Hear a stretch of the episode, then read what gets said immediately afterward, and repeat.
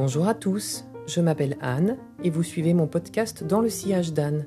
J'y parle de parfums, d'odeurs, de dégustation, de balades, de jardin, de patrimoine et de littérature.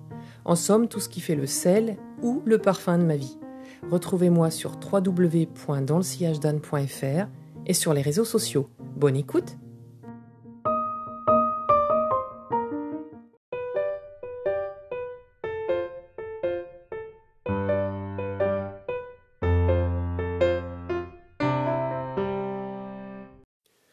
On remonte dans le temps. On est en septembre 1992. Ça y est, vous y êtes? Pour moi, c'est bientôt la rentrée, la première à la fac, mais j'ai encore quelques jours de liberté.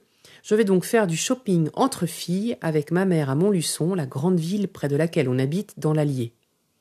Dans la vitrine de feu, la parfumerie indépendante Eva, oui, à cette époque pas encore de grande chaîne dans mon département, je le vois, je l'attendais, ça faisait quelques jours que je lisais des choses sur lui dans les magazines, Féminité du bois. J'y suis encore, je m'en souviens parfaitement. Il jouxtait dans la devanture l'Odyssée d'Issey Miyake, qui a aussi marqué tous les esprits avec sa note Lotus aquatique.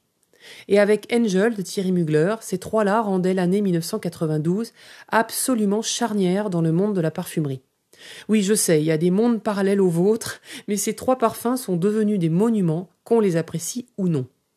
Et autant j'ai lâché rapidement l'Odyssée, que j'avais d'ailleurs même acheté le même jour, et un peu moins vite, je l'ai gardé plus longtemps Angel, j'ai tout acheté cette année-là, autant je porte toujours Féminité du bois.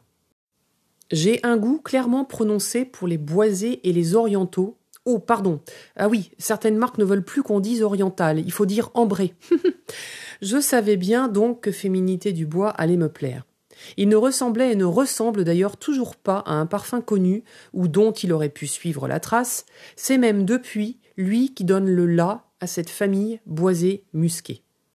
À l'origine, Serge Lutens était déjà bien connu à l'époque pour ses créations chez Shiseido, aussi bien pour le maquillage que pour les photographies lunaires façon Japon fantasmé. Vous avez tous remarqué les publicités de l'époque, j'en suis sûre. Ces femmes aux cheveux tirés, lissés, noirs, leur visage blanc fardé, les traits exagérés, le maquillage façon geisha, nus ou portant des vêtements sombres près du corps, je vous montre une publicité sur le blog.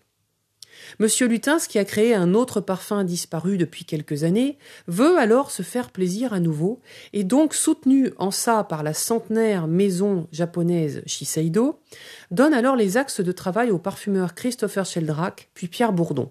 Il veut un parfum gâteau de bois. Et c'est tellement réussi.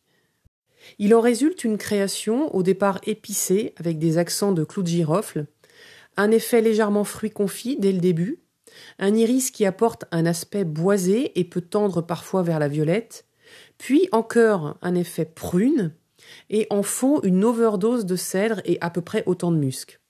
Il est tenace, enveloppant, et confère une aura de sensualité à la personne qui le porte.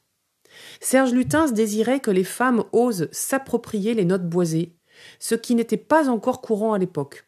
Oui, trente ans en parfumerie, c'est carrément une autre époque d'où le nom féminité du bois, et il voulait mettre en majesté le cèdre de l'Atlas. Mais, messieurs, ne passez pas à côté du plaisir de le porter. Un accord cèdre musqué n'est réservé à personne, je ne cesserai jamais de vous le dire, et Lutens le claironne aussi, les matières premières n'ont pas de sexe, pas plus que les parfums. Faites-vous simplement plaisir. Il dit même que féminité du bois, mais au féminin le masculin, ou le masculin au féminin.